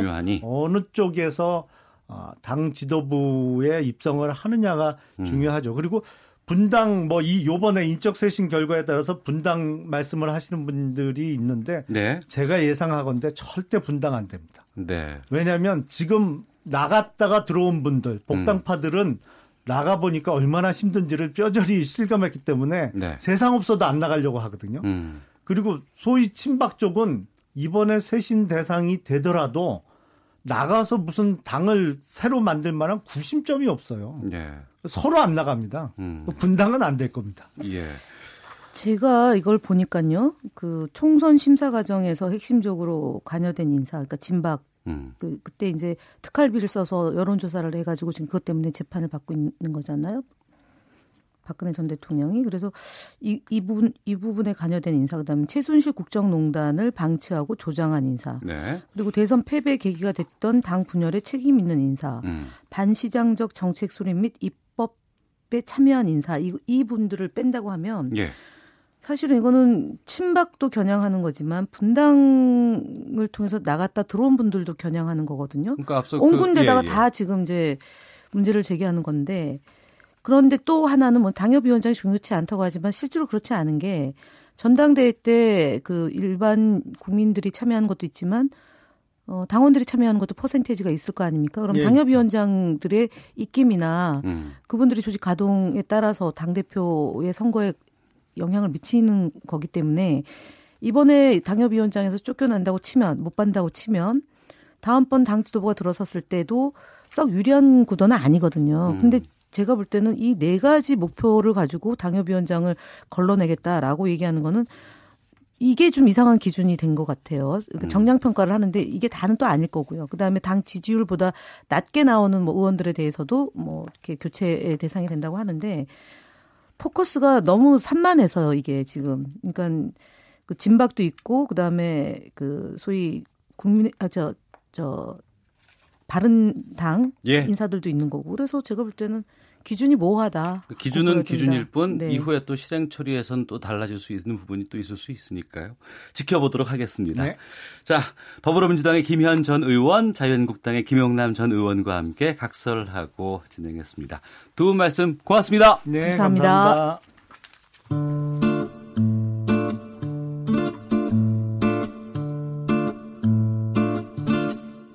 오태훈의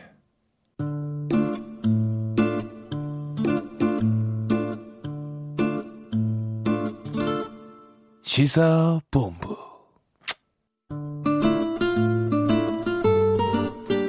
네, 지금 시각 1시 45분 지나고 있습니다. 노변의 시사법정 노영희 변호사와 함께 말씀 나누겠습니다.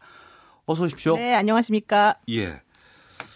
어, TV조선 방정호 대표의 딸이자 방상훈 조선일보 사장의 손녀인 어, 초등학교 3학년의 녹취록이 공개가 됐어요. 이게 그 MBC에서 보도를 했고 그 이후에 단독으로 이제 미디어 오늘에서 그렇죠. 녹취록을 이제 풀었는데 어, 초등학교 3학년 아이의 말이라고는 좀 믿기지 않는 대화였던 것 같고 운전기사가 이것을 제보를 했다면서요? 네, 그 보니까 운전기사를 이제 자꾸 때렸나 봐요. 그 손녀분이, 음. 손녀가. 그래서 운전기사, 운전하시는 분이 하지 말라고 운전하는데 이제 위험하다고 그랬더니 음. 이제 여러 가지 말을 하는 그런 대화 내용이 나왔는데요.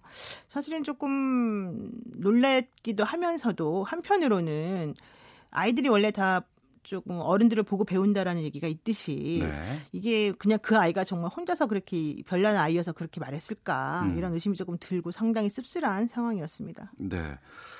어, 초등학교 3학년이면 아직 어려요. 예. 그렇죠. 그리고 이제 이런 것들은 뭐 계도라든가 치료라든가 뭐 다른 쪽으로 좀 여러 가지 것들이 이후에 좀 필요할 부분이 있지만 그렇죠. 또 조선일보 쪽에서는 사과를 했다고 하고 어, 아이가 미성년자임을 문제 삼으면서 법적 대응을 검토 중이라고 합니다. 이 미성년자의 음성이나 동영상 공개한 경우에는 어떻게 돼요? 실제 뭐 미성년자의 음성을 공개했다고 더 문제가 되고 그러지는 않고요. 예. 형사적으로는 다 똑같은 문제인데요. 이게 지금 정보통신망법상 명예훼손이 있고 형법상 명예훼손이 있어요. 음. 근데 정보통신망법상의 명예훼손의 그 요건은 사람을 비방할 목적으로 타인의 명예를 훼손하면 안 된다는 뜻이 들어가요. 네. 그러니까 여기서 이제 사람을 비방할 목적으로 이런 그 기사를 내보냈느냐, 음. 아니면 공익적 차원에서 그런 기사를 내보냈느냐에 따라서 네. 조금 이제 이 가벌성이 달라진다라고 얘기를 하는데요. 원칙적으로 만약에 정말 공익적 차원에서 이런 기사를 내보낸 것이 맞 고 음. 그렇다라고 한다면 또 형사처벌은 안 받을 수가 있죠. 네. 다만 이제 그것과 별개로 실질적으로 이 아이의 아이가 미성년자이고 부모의 동의도 받지 않고 뭐 당연히 동의는 안 받겠지만 음.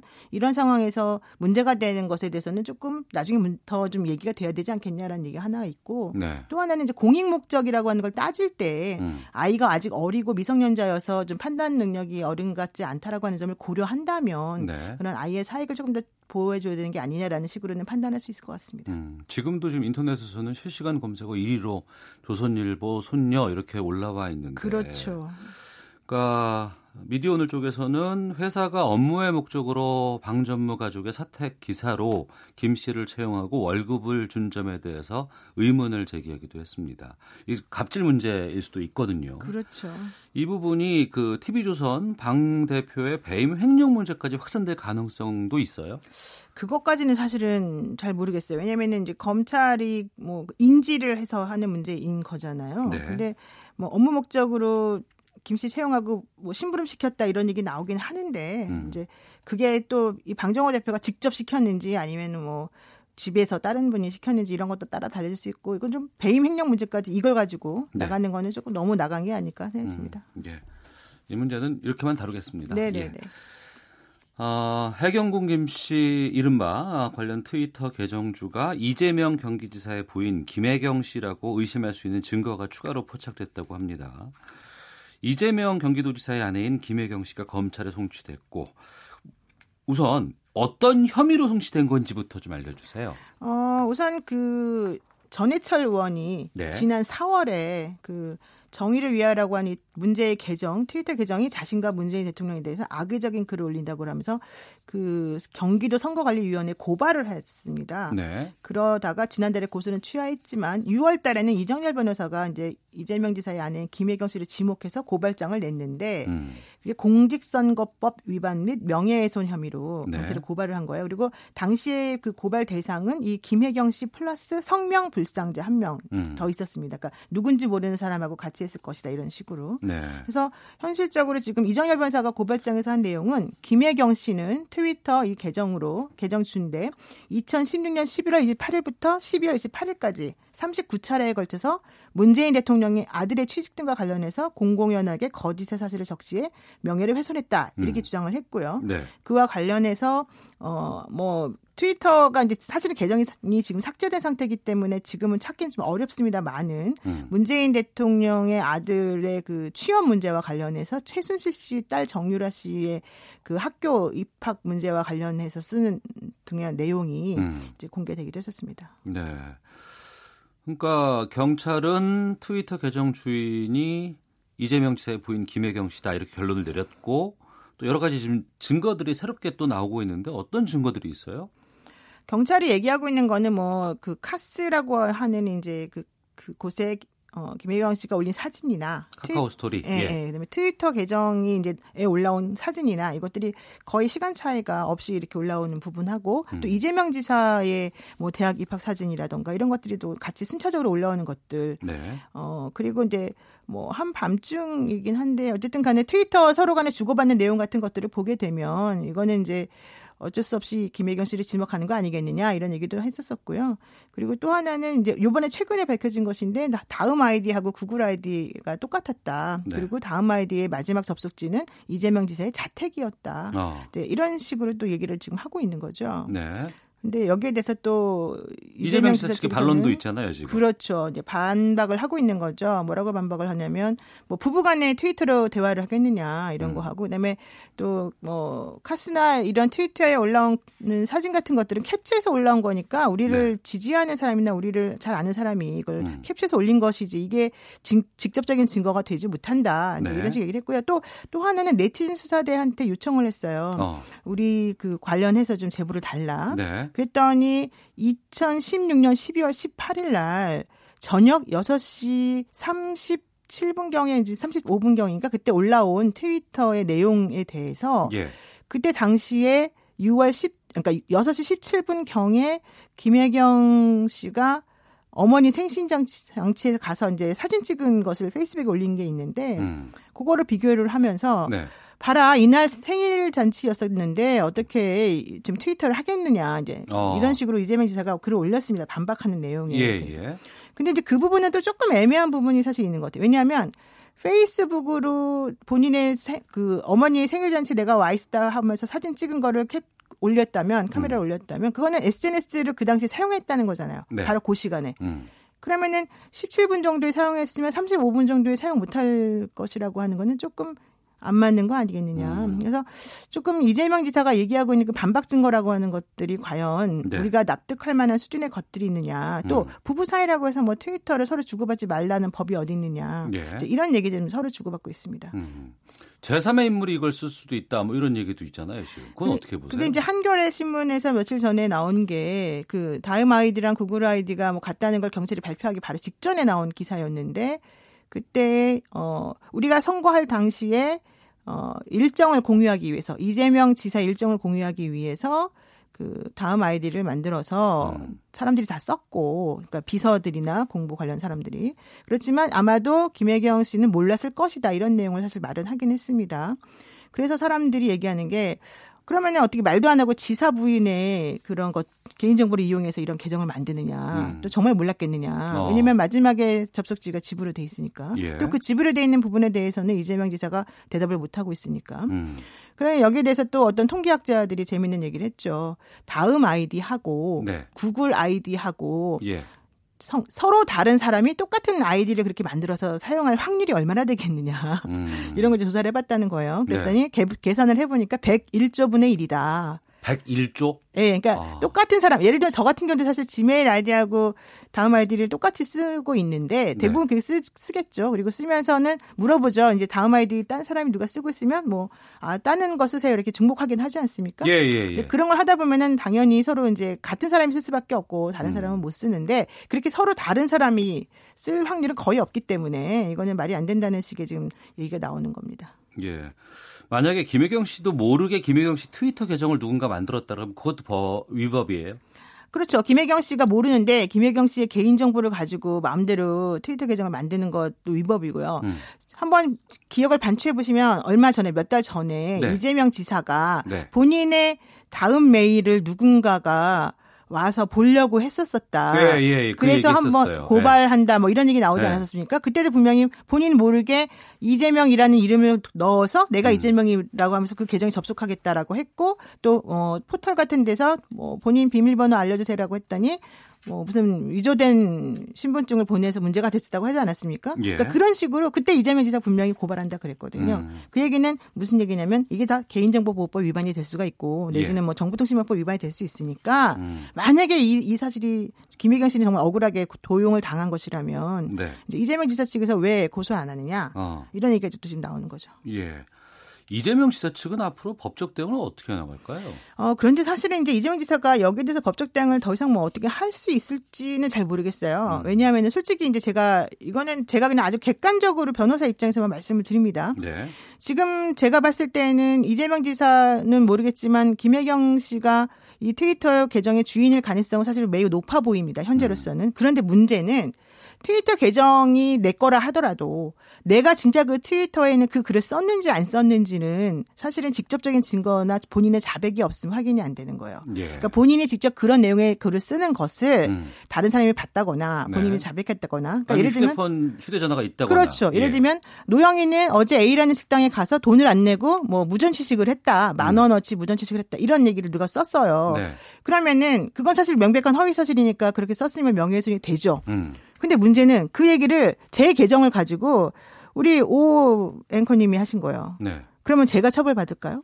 어, 제가- 아니잖아요. 제가- 제가 그러니까. 예. 근데 문제는 우리 오태호 앵커님이 했는지 안 했는지 아무도 모르잖아요. 지금 확인이 안 됐잖아요. 네. 그러니까 그 얘기는 무슨 얘기냐면 4만 건이 넘는 트위터가 나, 있다 그러고 음. 그 중에 지금 특정돼서 고발된 부분이 있으면 바로 그 문제의 트위터 트윗, 트윗을 누가 썼는지가 완벽하게 특정이 되지 않는 이상은 예. 처벌하기 어려운 부분이 있다는 거죠. 그럼 앞으로 이 재판 과정은 어떻게 될까요? 그러니까 이제 아마도 12월 13일을 기준으로 해서 기소를 하겠죠. 재판에 넘기겠죠. 그리고 네. 나면은 이제 재판부가 정해지고 내년에 이제 재판이 열릴 것이고요. 이제 그렇게 치열한 공방이 오고 간 끝에 뭐 1심이 나와 선고되겠지만 실질적으로 이런 정도 가지고 유죄 나오기는 싹 쉬워 보이지는 않는다. 게다가 뭐 김혜경 씨가 만약에 이 계정의 주인이고 이런 식의 문제를 범한 사람이 맞다 치더라도 네. 이재명 지사는 사실 그것 때문에 벌 받거나 뭐 공직선거법상의 문제가 생기지 않거든요. 음, 도덕적으로는 큰 그렇죠. 도덕적, 있지만. 정치적, 법적, 법적은 빼고 예, 그런 문제는 있을 수 있겠지만 예. 알겠습니다. 자 여기까지 말씀 듣도록 하겠습니다. 노변의 시사법정 노영희 변호사와 함께했습니다. 오늘 말씀 고맙습니다. 네, 고맙습니다. 예, 오태훈의 시사본부 오늘 순서 여기서 마치도록 하겠습니다. 저는 내일 오후 12시 20분에 다시 인사드리겠습니다. 시사본부의 오태훈이었습니다. 안녕히 계십시오.